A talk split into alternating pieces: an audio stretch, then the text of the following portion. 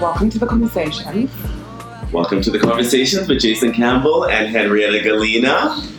How are you? I am well, well, Henrietta. We've been traveling again. It never stops. I'm not even going to pretend it's because it was the summer holidays. oh my word! But it's strange how it seems like between all every broadcast, every recording, rather, we are we go somewhere and we come back to speak about it. However, we're not going to be talking about travel this time. We are. We actually have a guest. I'm so excited. We're, we have a we have a really really wonderful guest. Um, we're excited to be joined by Edward Buchanan, the design extraordinaire. Welcome. Design, design extraordinaire. What, what an introduction. yes, my dear designer extraordinaire. I Hello. truly, I truly am a fan as someone whose core wardrobe, I'd probably say about 70% of my wardrobe is knitwear. And I live for comfort. Right. You're literally like iconic to, to myself and my wardrobe. And so welcome. And full disclosure, Edward is a very close friend of mine, and I know those. Pe- I know the the work very well, and and blessed to have several several pieces. In fact, I was fully swathed in Sansovino Say yesterday. So yes, yes, I'm a, I'm also a fan um, of you and your design. So we're very thrilled to have you here in New York Thank you for having um, to, to to chat. We're gonna we're gonna have a chat this morning, Right. Edward. And so, for those people who are listening who might not be as familiar with your overall story, Mhm. do you want to just tell us a bit about, um, I guess, what you're up to now? But I guess, firstly, how you got there. Sure, sure. And brief. I'm, I'm, I'm a fashion designer. Um, you know, I want to, I want to state that right now. You know, there's uh, all these titles flying around from everyone. You know, creative directors, and I'm a fashion designer. You're not multi hyphenated. I was going to say, designer. most people are actually getting away from that. They specialize. They're like, but I also am these 17 I other know I things. do You're many actually. things, but I'm a fashion designer. Okay. I have my own company, which I do creative direct, but I'm a fashion designer by trade. Let us not be confused. Let's not be confused. Essentially, I was I'm from Ohio. I, I actually studied fine art and illustration at um, a college in Columbus, Ohio. Prior to even thinking that I was going to be a fashion designer, so I have a background in art history and, and fine art and illustration. Fast forward um, after I graduated from Columbus College of Art and Design to come to New York City. Um, I was a, I'm a country boy, so I arrived in New York City by way of visual merchandising. I was doing windows. I was a window dresser. I used to do visual merchandising too. Yeah, yeah, that's that's always the kind that, an, an I did it interesting I was in link for, for, for artists. It's Yeah. an interesting link because it allows you to process and, and see things in, in different ways. So that was my link because I needed money to actually arrive in New York City. So I was doing windows at the Gap, and I started doing windows for Giorgio Armani. After almost a half a year here, I decided I was going to go back to school. So I entered the new school, Parsons School of Design, as a fashion designer. Graduated in, in, in good standings, let's say. Still doing windows in order to pay for school, but at this at the time, a friend of mine named Roger Patterson, who's still a very close friend of mine, was also doing windows for Bottega Veneta. And he told me one day, listen, Bottega Veneta, I met the owners and they're looking for a ready-to-wear designer. And I was like, I, I had no experience. I mean, I've interned, I was interning, I entered at Michael Kors, um, I was working in, in drawing as an illustrator for Calvin Klein, Donna Karan, et cetera, et cetera. But I wasn't prepared for this kind of experience, um, nor was I necessarily interested in Bottega Veneta. At any rate, I put together a portfolio, I met the owners, and two weeks later I was flying to Wow. Vicenza as uh, design director of Bottega Veneta. I was at Bottega Veneta for almost seven years, um, and then I started as a consultant on brands. I launched my first collection called The Flesh, which was a creative luxury collection that I did with the, um, my soulmate Manuela Moran, who you know very well. Yes. We did that for several years, continued as a consultant, and then I started my current project, which is Sansovino Say, Sansovino 6. Sansovino 6 is a, I always say knitted situations and things because it is based on knitwear, meaning fully fashion knitwear and cut and sew knitwear. It's strange for me to call it a lifestyle brand, they're, they're separates. Um, it is the left and the right side of my, my brain, so it's a very kind of falls naturally off of my hand. Um, I, initially started this project for the people that were surrounding me. It was there was no, you know, kind of like conceptual idea to kind of like fill any space. It was really a selfish, very selfish project when I first started it. but has developed into a. Um, it's still a, a very quiet brand, but you know we, we distribute worldwide. A lot of things are happening. I've been in and out of business. I've been on the curb, on top of the curb, over the curb. a million different backers and financiers, but but it is my passion project, and, and, and, and we're going forward in a very interesting and beautiful way. A lot of interesting things are happening. So much there. So there, yeah, there, there's definitely so much there. Okay, well, I'm going to launch in um, because I'm trying to see, I want to get an understanding of how typical or not your story is. And, you know, let's break it open. Edward is a is a black man. He's a black, he's not just a black designer, but he happens to be a black man. And so it's interesting, there are very few black people who have held a luxury um, post, that being the one that you held at uh, Bottega Veneta. So I'm trying to understand with the with the sort of resume that you have outlined, how would you say that your trajectory is usual or not? Huh. You, you, it's interesting that you say that because I also think that even when I was in New York City, I, I, when I when I was finishing school, I was meeting with with companies. Gordon Henderson, who was uh, in essence my mentor, he was the one that awarded me my thimble, was able to put me in front of all of these houses in, in, in, in New York. And, and that was special. I was very lucky because he took a, a liking to the work that I was doing and he thought that um, the work that I was doing was appropriate for New York houses. So I met with the Calvin Klein, I met with the Donna Karan, I met with you know all of these houses, Laura, um, Ralph Lauren. Even then, at that time, and this is like what ninety something, you know, walking in those spaces, I was one of You were one, probably. one. I know there was a black one. there was one. No, no, no, there was one a black designer at Donna Karan, but I, I, I, I wasn't maybe as um, sensitive, but I, because I didn't know. You didn't know. I didn't know. It was very new to me. So I was walking in these spaces thinking, oh my God, you know, if I have a great book, they're going to hire me. Right. They were like, get out of here. Get out. Like, then you would send your portfolio in and it's beautiful, it's gorgeous, and then uh, you show up at the door, and you know when you walk into certain spaces and you can just feel the energy. Oh, You know, what do you there's mean? no, there's no, no, no exchange necessary. Oh, No course. recognition, no understanding, no context. immediately, immediately you feel like everything freezes up around you. So moving into to Italy and Europe in general, because I was um, working a lot in also different um, countries in Europe, there were even less. You know, at the time when I first started, there was Lawrence Steele, who had come from Prada, and he was working on his own collection. Right. I think at the time there was uh, Eric Wright. There was Eric Wright, who was um, who was working with Karl Lagerfeld at the time, Mhm.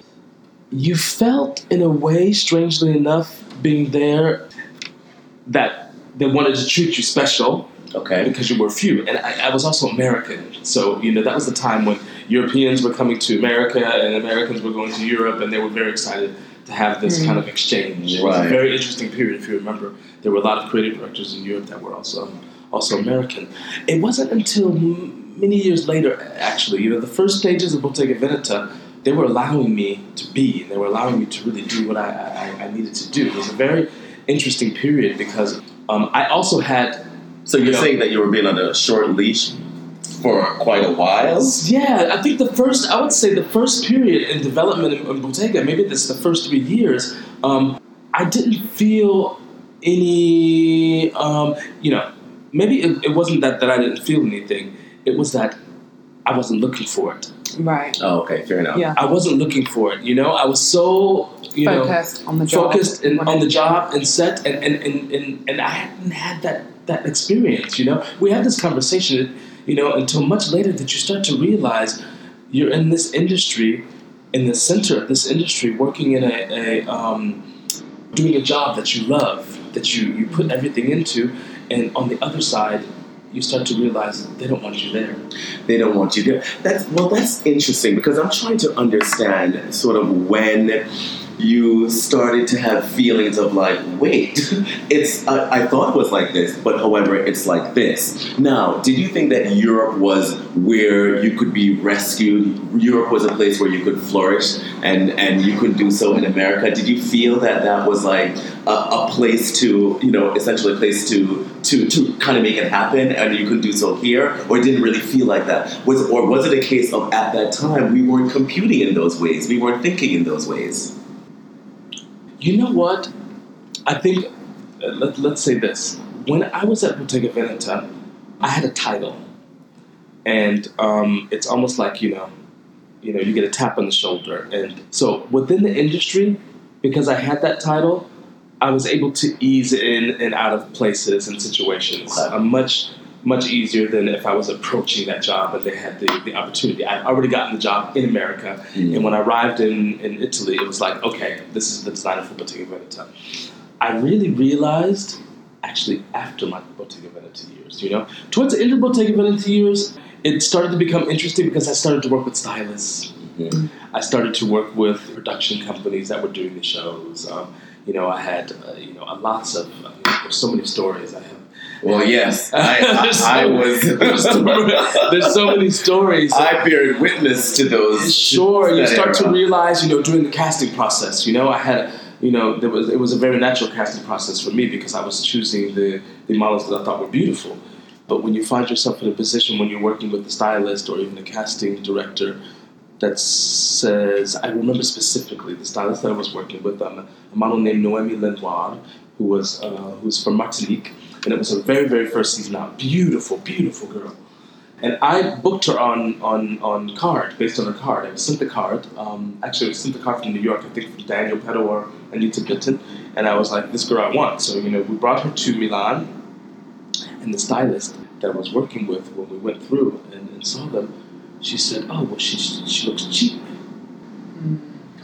What is, is that's code for me? That's so. I've heard. Do you know how many times throughout my career I've heard that this idea because I didn't start out in luxury. I start out started out in what we call in the UK high street. Right. Uh, that always tried to emulate high fashion. So the Zara's, the H and M's, that kind of mentality of we take what's on the catwalk, and it was always she doesn't feel expensive enough. Right. We, this is we want the image to look expensive, Right. and it was never really direct. It was always about the image being expensive and Right. what that meant. And because it wasn't a direct commentary on the person, the color, that I was always a bit like there was something really triggering about it. Sure, and and what does that same, I was like in my tw- early 20s, I was like 21, 22, Yeah. 23. But I knew there was something really triggering about it because that in and of itself is like, what is it that you're, because it's this intangible Sure. quality that as a young creative and a young professional, you're a bit like, I don't know if I feel comfortable questioning this because I'm not sure I fully understand what you mean by that. Right. But there's always something really triggering. And I Yeah, actually yeah, heard it about a year ago and I def- it was a different conversation. It was a then. different conversation because was- you knew, you were aware of it. I was very aware. Exactly. So Context is everything because the arc of your career and the arc of when you realize that Totally. so many people are like, yeah, I used to grow up reading Vogue and wanting to be in fashion, and then you get into this space, and then you, it takes everyone a different journey to realize the triggers and the dog Right. whistles and all of those things. Absolutely. It all has to be informed, you know. All informed. And that's why I'm saying in the beginning stages of my career, it wasn't really necessarily informed. Mm-hmm. No, because I right. hadn't had the experience, you know. Right. So towards the end, I was like, And let's be honest, in the minute. in, the infancy of our career, we're giddy with excitement, you know. And we're, we all three of us happen to be um, uh, three people of color in this room who have been assimilated. Let's be honest, over the years, you know, we we, we weren't necessarily um, all about race, race, race. We weren't seeing racial imagery uh, in all these places. I think a lot of it has like been illuminated as you get older and as, as you really are able to dissect and see these things play out in front of you. You're like, okay, wait a minute. But it Yeah, also, yeah, yeah. it also comes with wisdom and with um, with experience. experience. when you start out, now it's a different climate, but could you even speak up? No, not when you're trying to pay your bills and like you're again the Sure. only black person in the room or the department or the business.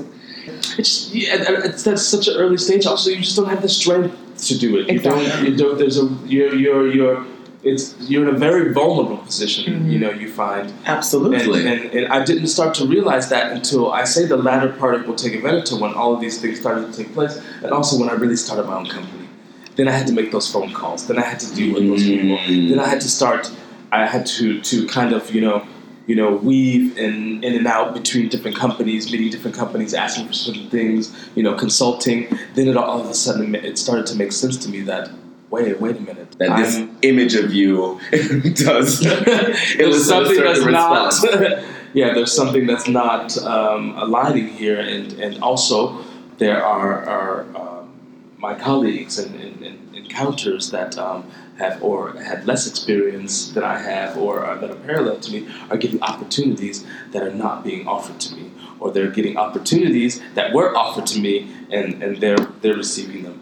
And when it happens once and twice, you're like, okay, yeah, maybe you know it's worth it. But when it happens five, six, seven, ten times, you know, you start to wonder what in the hell is going on Especially here. as during that time you're amassing all Yeah. of this experience. Yeah. And I think that leads me to my next point, which is I've always thought of you as like fashion's best kept secret because you are someone who just has such a major resume, but also Jason and I talk about rigor a lot the Mm. rigor in the process, the rigor of design, and having an eye and references, and being able to really design and this kind of really high elevated level of expertise, which I think even the way that you specialize in knitwear is even more so because it's such a it's such an interesting process. Yeah, right? Most people it's a very exactly. Most people think of knitwear, they think of sector. a jumper or Right. a sweater, as they say here. Exactly. But your ability to make it so many different things, you have knitwear that looks like denim, you have Mhm. knitwear that functions like performance, you have all of these different.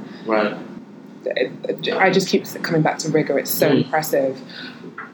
I would have thought that this would have been something that is so ridiculously celebrated, given how the industry loves to talk about the same five people as if they created fashion.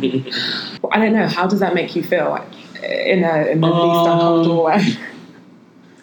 wow. I mean, uh, uh, best kept secret is a is a is a heavy title. Well, well, no, it shouldn't be that heavy. It's a No, matter it's a heavy who's title. keeping the secret No. and why. No, you know why? you have such a storied career, and actually, to your point about you know the opportunities bypassing you, Mm. it, that's where that comes from because you are an expert, you are so prolific, and so therefore, why are these opportunities being passed up? Like, Mm. what do you think was happening? Yeah, you know what?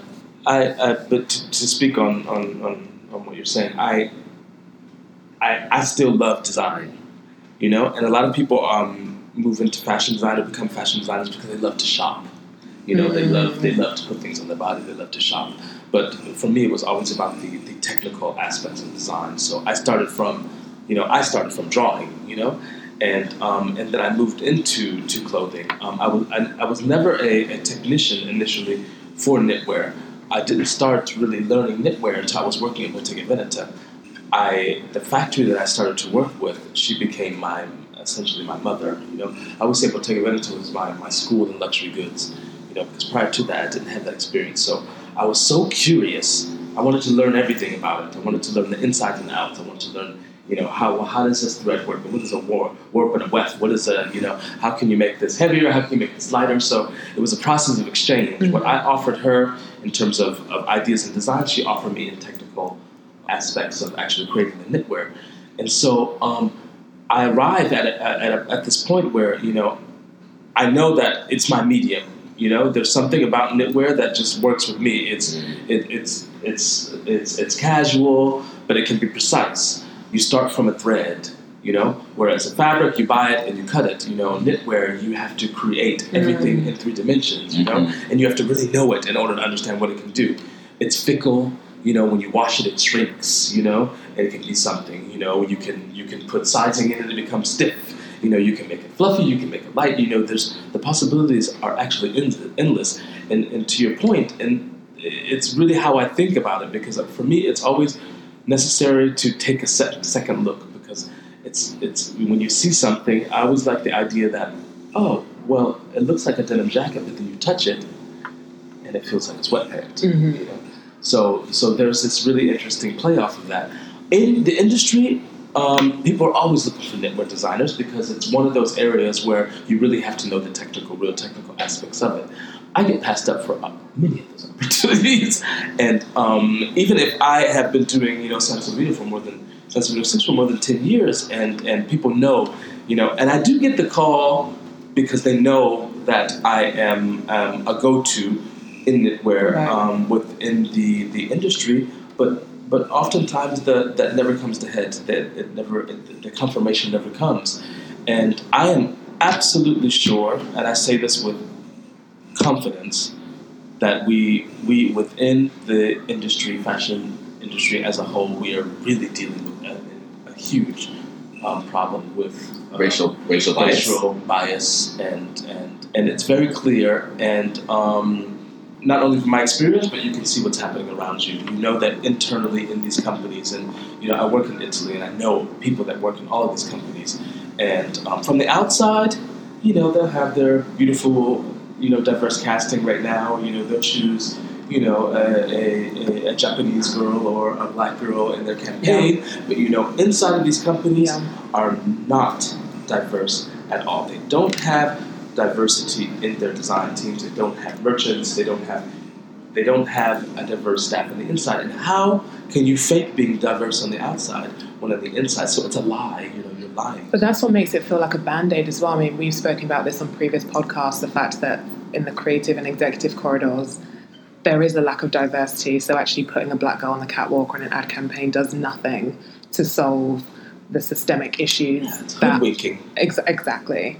Um, but do you feel like any of that is changing? Because, I mean, it's no secret that obviously fashion is having a real moment with blackness and black culture.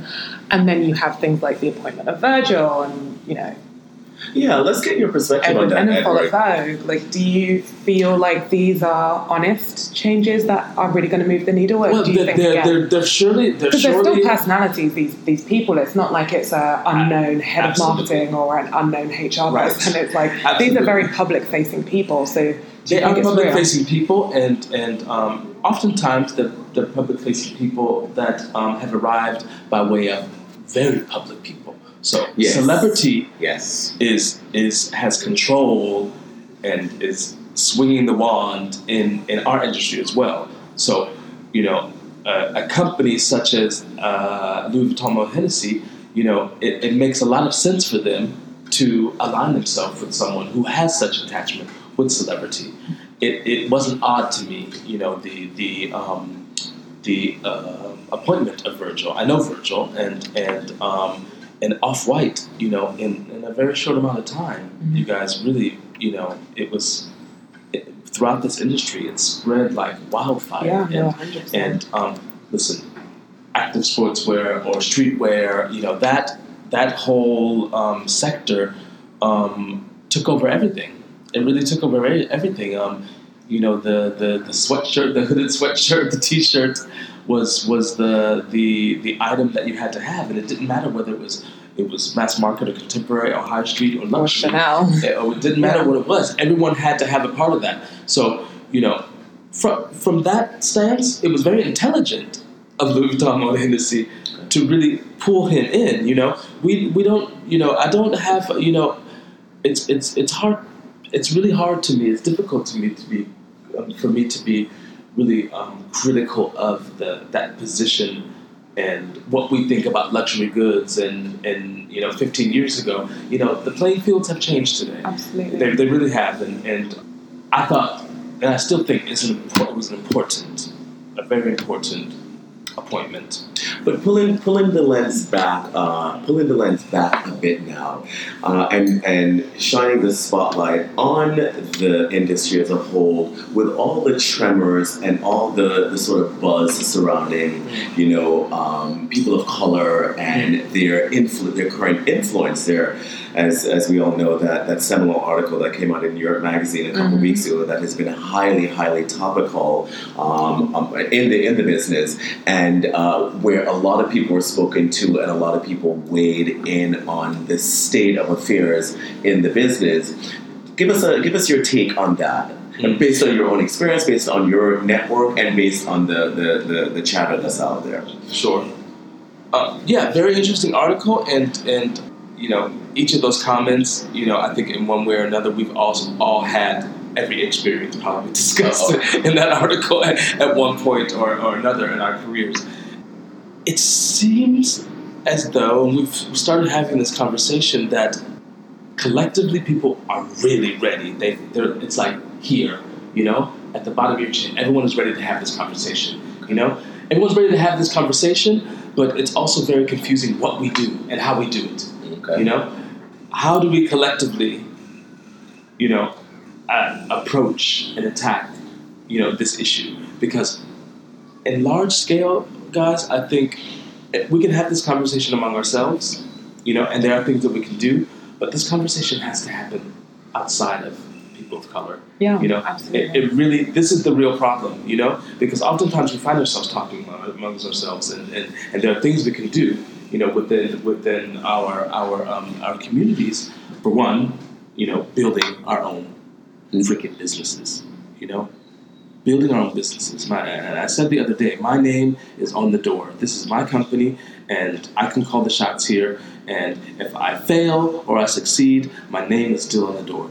So mm-hmm. this makes a huge difference in, in what I'm projecting for the future and what I have now. Because when you have your name on the door, it is absolutely yours. You know, you know. Of course, business is business. So you know, there there are things that that you know wave and come in. You know, you're going to be collaborating with other people.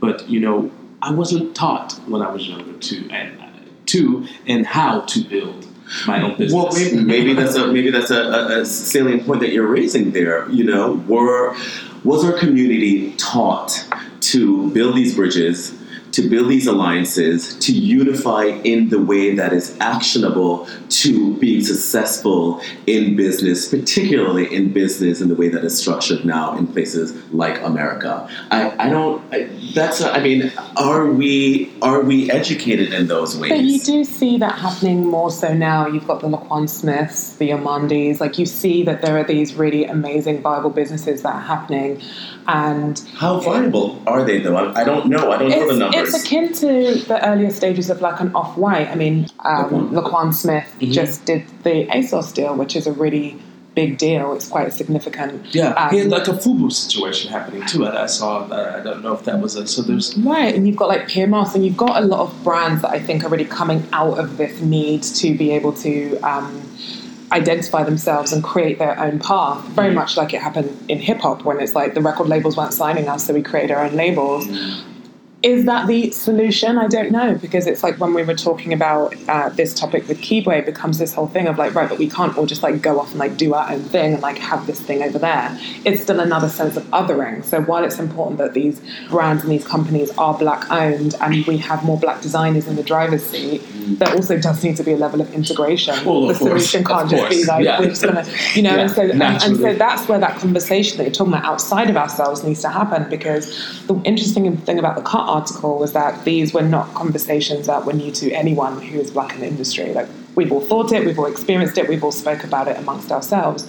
What was interesting is that a prevalently white community of Mm. the car and like their audience was now seeing the experiences that we've experienced. But even still, it's like, who are we having these conversations with when everyone in the companies are still white? You know, point. it, it becomes Yes. this whole thing of like, yeah, they're going to take notice, and then what at best hire like one or two more black people. Right. But even then, it's like when you're in the companies, what rights do you have? Are you seen? Are you heard? When things are called out like appropriation, it, does that get taken notice of? Like, it, it become it's a bit of a complicated web, which is again to your point. What are the next actionable steps forward? Because Right. it just seems like we're We're spinning Talking wheels. amongst, talking amongst ourselves. Exactly. Talking amongst because it's not a simple HR quota because we've seen that people are getting hired. Even to the Virgil point, that backlash when he did the video for his first show, everyone was like, "But why are your team still all white?" Yeah, and that- like, that's actually a real issue. And I, I I, don't- want to go on record in be- this form. Hold on. I want to go on record in this forum as saying so. People don't seem to talk about that. And somehow he can be very public about celebrating his team and not have representation in that, in, in such a symbolic role. I, I, I don't, I'm, please, I, I'm not here to sort of like indict Virgil, uh, but I am here to indict this feature of his appointment. That's absolutely wholly unacceptable. I mean, I'm sure that there are nuances and context around that. I think my point Oh is. no no no no! Don't excuse No, no, that. no, I'm not. I'm not excusing it. My, I'm, I'm not excusing it. There's nuances the context. Uh, let's not know. Let's not in, package this. as in, as in, I'm not making. I wasn't trying to make a very finite black and white point. My only point was the larger idea that I was talking about, which is the idea of the solutions. Because um, you know, even once you're there, like we, I'd say the nuances in the context because hmm. it might have been. I don't know what his agreement was. It might be like, this is about you. Everyone else is Right. off oh, white. Everyone You're using our team. You're using our manufacturers. Maybe you can have a black PA. Like I, we don't know. We don't know what he signed. Sign the contract or not? Be grateful for being here. You're still being paid half of what Kim Jones was. Like we don't know what the agreement was. That's what I'm talking about. Like once you get there, what are what are the powers? You know, it's, and so that's all I was trying to say. I wasn't trying to excuse Right. anything. I was like, okay, why are you trying to clean this up? no. Call it out. I'm just I'm just saying. I mean, the level of tokenism in fashion is so rife that you know sometimes there, there is there, only there are space for power. Mm-hmm. There are power structures. It's, it's, it's power. It's about power. And- Well, and that's the thing that I, I think outside of this, this industry that's not understood. It's a very small industry. The cabal that our industry are on full display for people like us who are in the Parises and are in the Milans and are in the cities where you see them, you know, um, I get together Right. and you see the power broking happening. It's a very small group of people who wield a great deal of authority and a great deal of influence in this in this business of fashion, and they're they don't usually take each other to task. Sure. And so you know when we were talking about who's actually going to come to the table and start having these discussions and start um, raising those issues that was raised in this article, go beyond raising the issues, rather create solutions for the for, for, for some of the issues raised. Well, I can't say that these people are on our team and are going to be doing this anytime And soon. this is why, Jason. We, this is why we we have to stop expecting a seat at their table. And I, I, this is what I'm talking about: having our own businesses, and that is not going to be the sole solution. But you know, in in in in large part, you know, fashion businesses. We base our our fashion businesses and our companies from. Um, Successful versions, versions such as I don't know Marc Jacobs or whatever else. These are successful companies that started from small independent companies.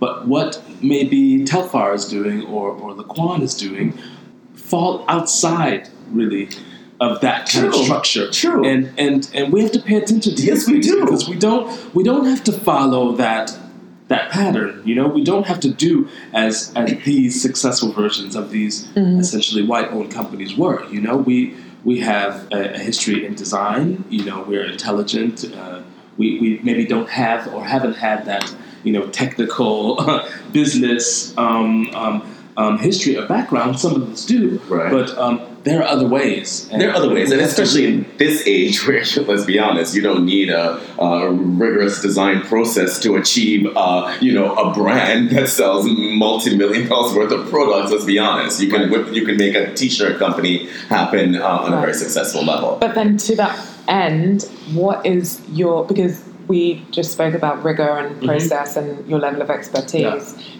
which makes you seem a bit like a purist Mm. in this kind of digital social media curation age. It's like you don't even have to be a designer, you're a curator of, of some sort. Yeah. Um, is that lack of process that's becoming really successful? Is that bothersome to you? Um, no, not bothersome.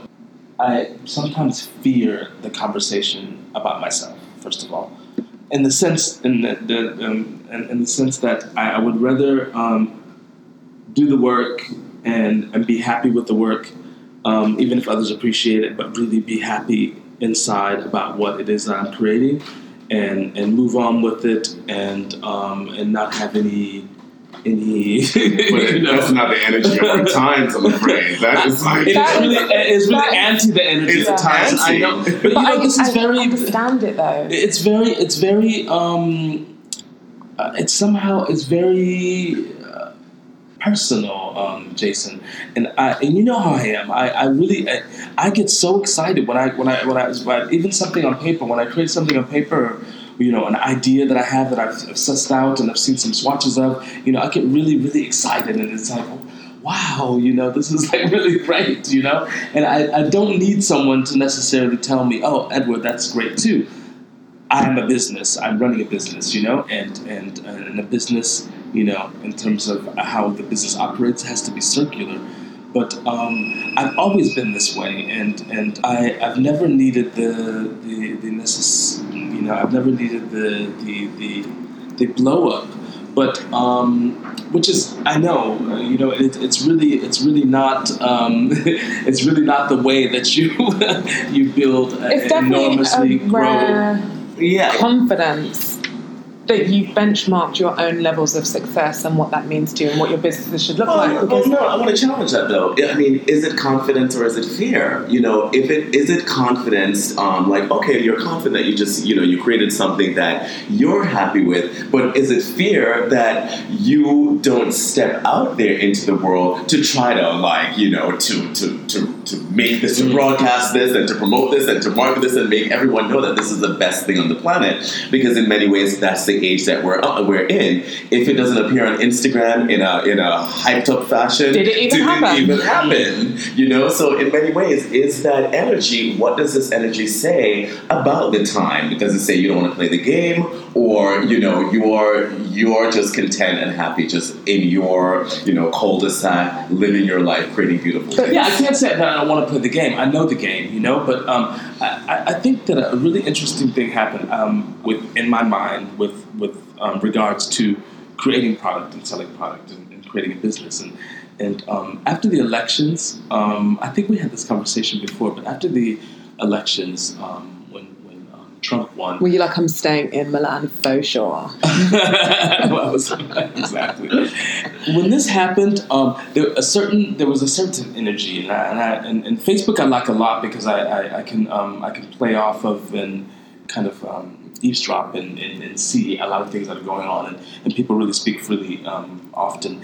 And a lot of the people, my friends in New York, who I had spent time with and become quite um, social with at the time, gay men, a lot of them, I, I saw something that I had never seen before in this communication in this election process, and and, and I always thought, you know, I'm I'm, I'm a black man, um, and I have those issues um, in terms of how we, you know, how we um, weave ourselves through the world.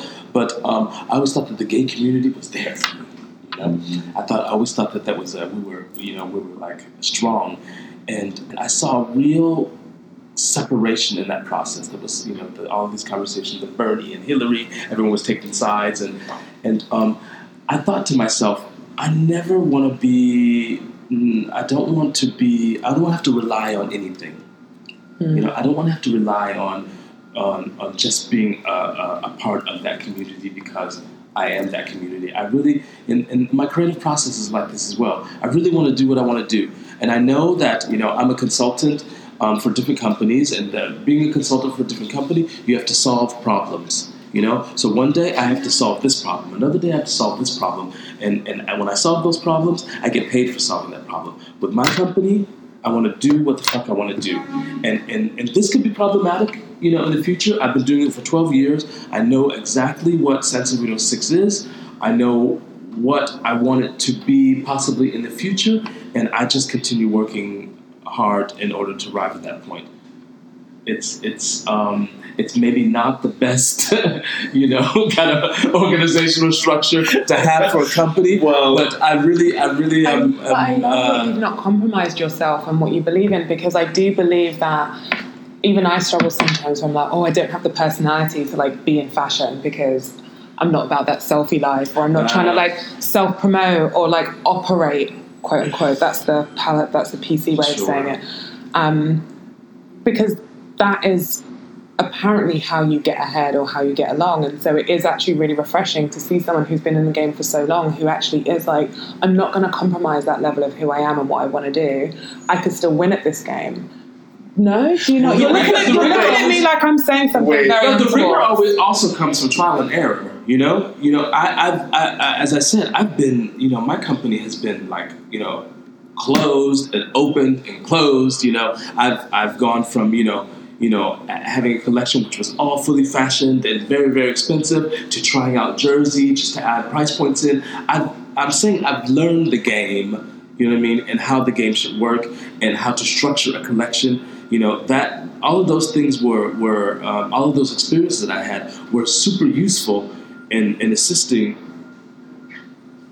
how I understand the operation of a business. Mm-hmm. I still think that there's a generational there's a generational issue here though. I, I, I do and you know and funny enough, what we're talking about here, this is something that we haven't really spoken about Yeah. into it. Yeah, yeah. So this is I'm, I'm getting a little Yeah. a little different side in our in our Yeah. discussion here, and I got to tell you, I got to call you out.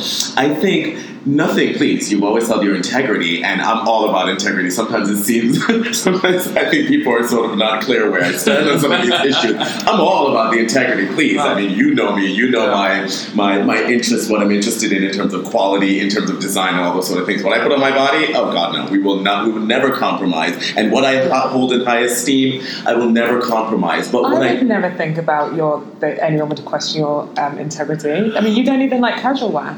well, fair enough. But when it comes to certain, when it comes to business, though, and when it comes to a lot of these business conversation, I'm pretty rigid in in in in the parameters of, of how things work. And I find that in this age, and particularly my generation, we talk about that generation mm-hmm. generational things a lot in this forum, in terms of how people, in, in terms of how things are viewed. Mm-hmm. And I do think that our generation while they speak to the integrity, and that's that goes without saying, I think oftentimes though that there is a lack of sort of like understanding of the new age, this particularly the digital age, how to navigate the digital age.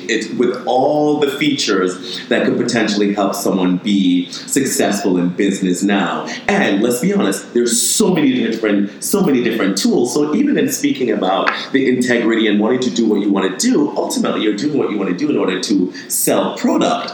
But are you then seeking, um, exhuming all the different options in terms of how we communicate and how we sell to our, to audiences in this age? And I, I'm not indicting you, but I will say that this our generation has have issues with that. Yeah, and it's a choice.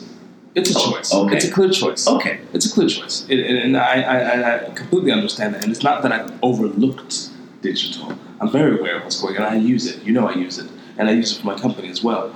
It is um, a, a a choice not to necessarily use it in the way that a lot of companies. For example, Edward, I've never seen really a celebrity on your feed in any of your clothing. And let's be honest, you know, celebrities are considered a shortcut endorsement to, um, you know, for your for your brand. And it's interesting that you haven't. Um, and, and I have that. celebrities that, that, that buy the clothing. I don't I don't give celebrities clothing. I, I'm I'm I'm a small business. I can't necessarily afford to give celebrities clothing. You know, and there are and I'm I'm I'm in love with popular culture and the idea of popular culture. Um, he knows. You know, we were talking about this before. I, you know, I will run to an envelope opening if I think there's something interesting happening. And you do. and but I, run.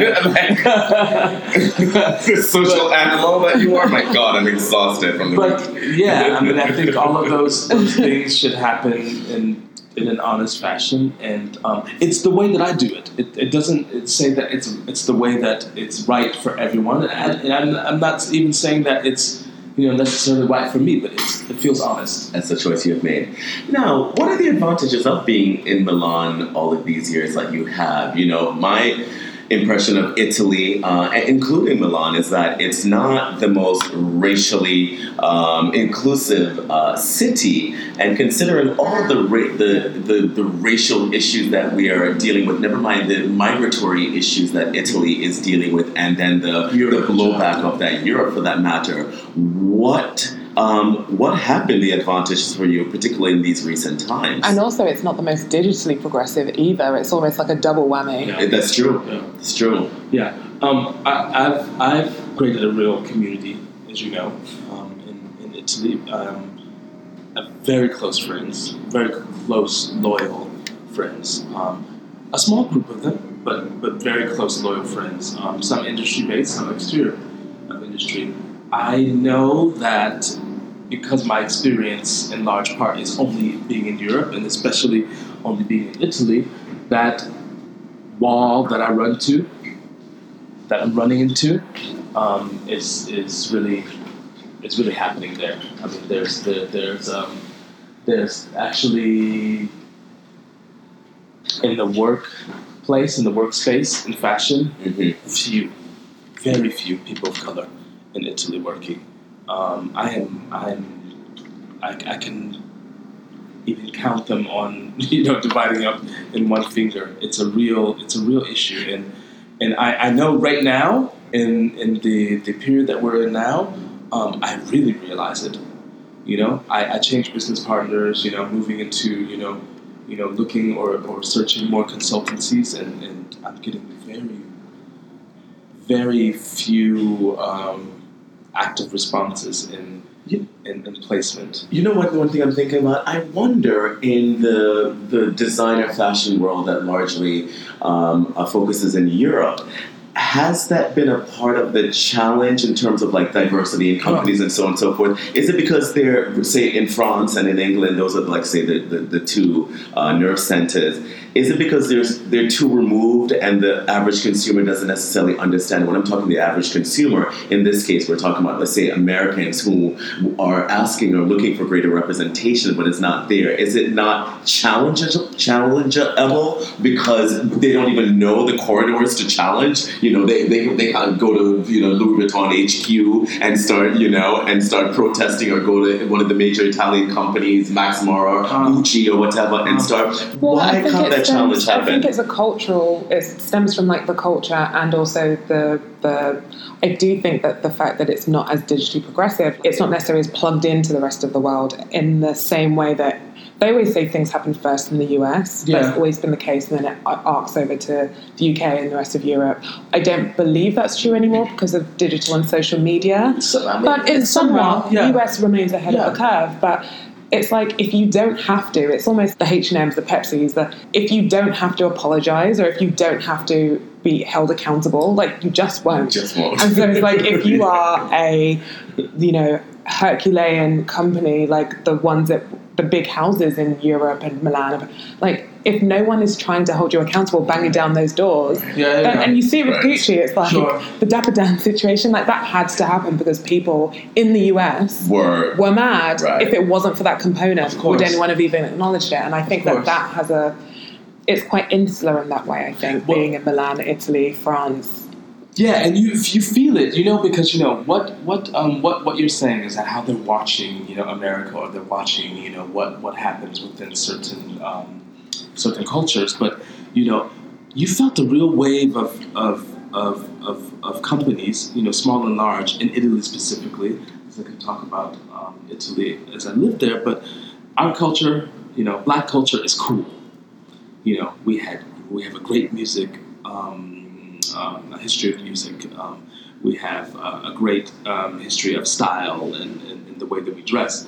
And if they want to latch onto that cool, which large in large part many companies have done to, for them by doing that, you know, they're just going to pull from it. You know, they'll put you know within their casting or they'll put up front, you know, some some placemats of what they think is is that cool, and then they move on with it. You know, and they don't feel like they necessarily have to have anything internally you know No, because for no, them no. it's just you know it's just showing you that you know they can do this you know Mhm, you know mhm. if it happens to be i don't know you know that we're having a, a real uh, japanese moment you know they're just going to take those pieces and They're they're like, thank put, you and goodbye. and they're going to put that up front and they're going to move it what is the fine? We spoke about intercommunity. We spoke about how what we should do to unify and how that will help our own businesses and so forth. But as uh, Henrietta says, I mean, integration is definitely a part of it as well. But guys, like we keep, I know I keep independently talking to both of you about these issues.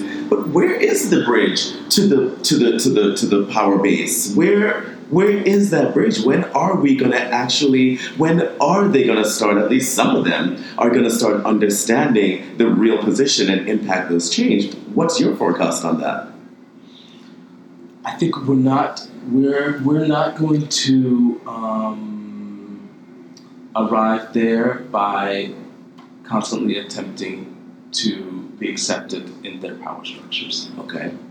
Okay. It's just impossible because no matter how much we try, and how how, no matter how much we try to force ourselves within those systems, we find ourselves in in in, in, in different uh, levels unaccepted within their systems. So my attempt is to always talk about it, be very very vocal in in my conversation. So as I'm not vocal necessarily about, you know, the, the, the fashion work that I do, you know, I'm very vocal on social media about, you know, those types of um, issues. But I think we, we really, in terms of how we edu- I mean, education is, is, is, is key Yeah. in, in understanding how to build, how to build our own businesses, how to build our own companies, how to, to manage, you know, you know, I didn't, didn't I didn't even learn how to, you know, balance a checkbook. You know, I mean, like we didn't have these, you know, these these these. That's uh, just needed in life, though. That's just you see needed that in life across Yeah. all industries. You Yeah. see that. And I don't mean to crack this nut open, but I have I would be remiss if I didn't mention Uh-huh. you you came to New York to, to, to be a part of a panel at the Schomburg uh, Mhm. Center, um, and that subject was essentially Black voices in Queer in- voices. queer voices in fashion. And as I said, this, this I, I did feel that some of the issues um, wasn't we didn't have time to get to some of the issues in that discussion, and not that we will in this one, uh, but I do want to raise a couple uh, raise a couple points. Uh-huh. So you know we're talking about the you know, the black situation primarily. Queer is attached to the conversation, at least in the titling. Right. But in many ways, and I think you mentioned that in our sort of aside conversation, that actually queer doesn't. Queer doesn't even belong in this because there are no issues with queer in Yeah. fashion. There, Yeah. there are really no issues with queer in fashion. But it's like it's the, the issues really surround the race and Sure. surrounding black. I thought that was a I thought that was a, uh, an interesting parsing parsing of those two things. Um, It's a much. If you want to go into the queer, it's a much larger conversation because I don't know, you know, uh, queers of color, you know, or if you want to talk about white queers, you know, once they got what they wanted, Uh-huh. it's just shoved us to the side. And let's talk about what they wanted. They wanted assimilation. They wanted marriage equality. They wanted to be able to uh, have and adopt children, and all of those sort of assimilated features that um, that shows acceptance, or at least you know uh, the, the image of acceptance. And yes, once those things were a- achieved and attained, like forget about the transsexual movement, forget about the people of color inclusion, and all of those sort of things. No, it did not. It did not include. Um, it did not include beyond that. Right. Of course, it, uh, Yeah, so that subject in you know black queers, we on the stage we were all you know queer, let's say, Mhm. and um, it was essentially a conversation really about that. You know, I, it it it could have gone you know more into that. We would have needed you know a week to actually have that full conversation, but it ended up being you know really necessary. I mean, a conversation about you know you know our experiences and then mm-hmm. a short play off. And I think you know it could have run longer, as we said. You know, it could have we could have had Yeah. more time to really you know More time out is needed on all of these conversations. Exactly. It's crazy. Exactly. Well, you know, I, I'm glad that conversations are being had, and, and in the article that we mentioned in, in the cut, I'm glad that these issues are more than percolating now. There, there, there seems to be a It's at the platform. forefront. Is a no? I I feel like it seems to be on the forefront, and there seems totally to at the rallying together to build some sort of platform to really amplify those voices. Like people Well- should be scared. But I do think that it's these kind of conversations and moving these conversations into the companies where they're actually discussing them in their boardrooms and so forth. These are the kind of conversations that are going to um, take these organizations to task and keep them accountable to making those For sure. internal If you changes. are a Right, white-owned, right. white-run company hiring exclusively white people, it's like be worried because you your business won't be viable Okay. in the next five to ten years. Okay, exactly. And people, people, Okay. people are not no longer afraid to call those things out. Not at so, all. so headhunters, very, very important. Headhunter. Headhunters are really the filter, you know, in, in, in large part to all of these companies. You know, a lot of companies even wanted to stop working with headhunters in terms of expense and stuff. Right. But but for, for corporate positions, they are really the filter. And what ends up happening is that they decide that you don't have the face of what they think is the face that they require for this brand. Exactly. So you immediately By the way, those head those headhunters have not been touched. No one has no one has gotten close to their doorway. no. So let's let's let's mark this spot, Yeah. and, and, and and and we may very well be revisiting this issue soon enough That has to because happen. that that spot is huge. That's a very actionable point of change. We'll 100% be revisiting almost everything we spoke about, including our conversation with you, Edward. Thank you so much. Thank you so much. We could carry on and carry on, but um, Um, but I think we got some. Um, we, we we got to the meat of the matter of some of these issues for sure. Thank you for having Thank me. you so much for your time this morning.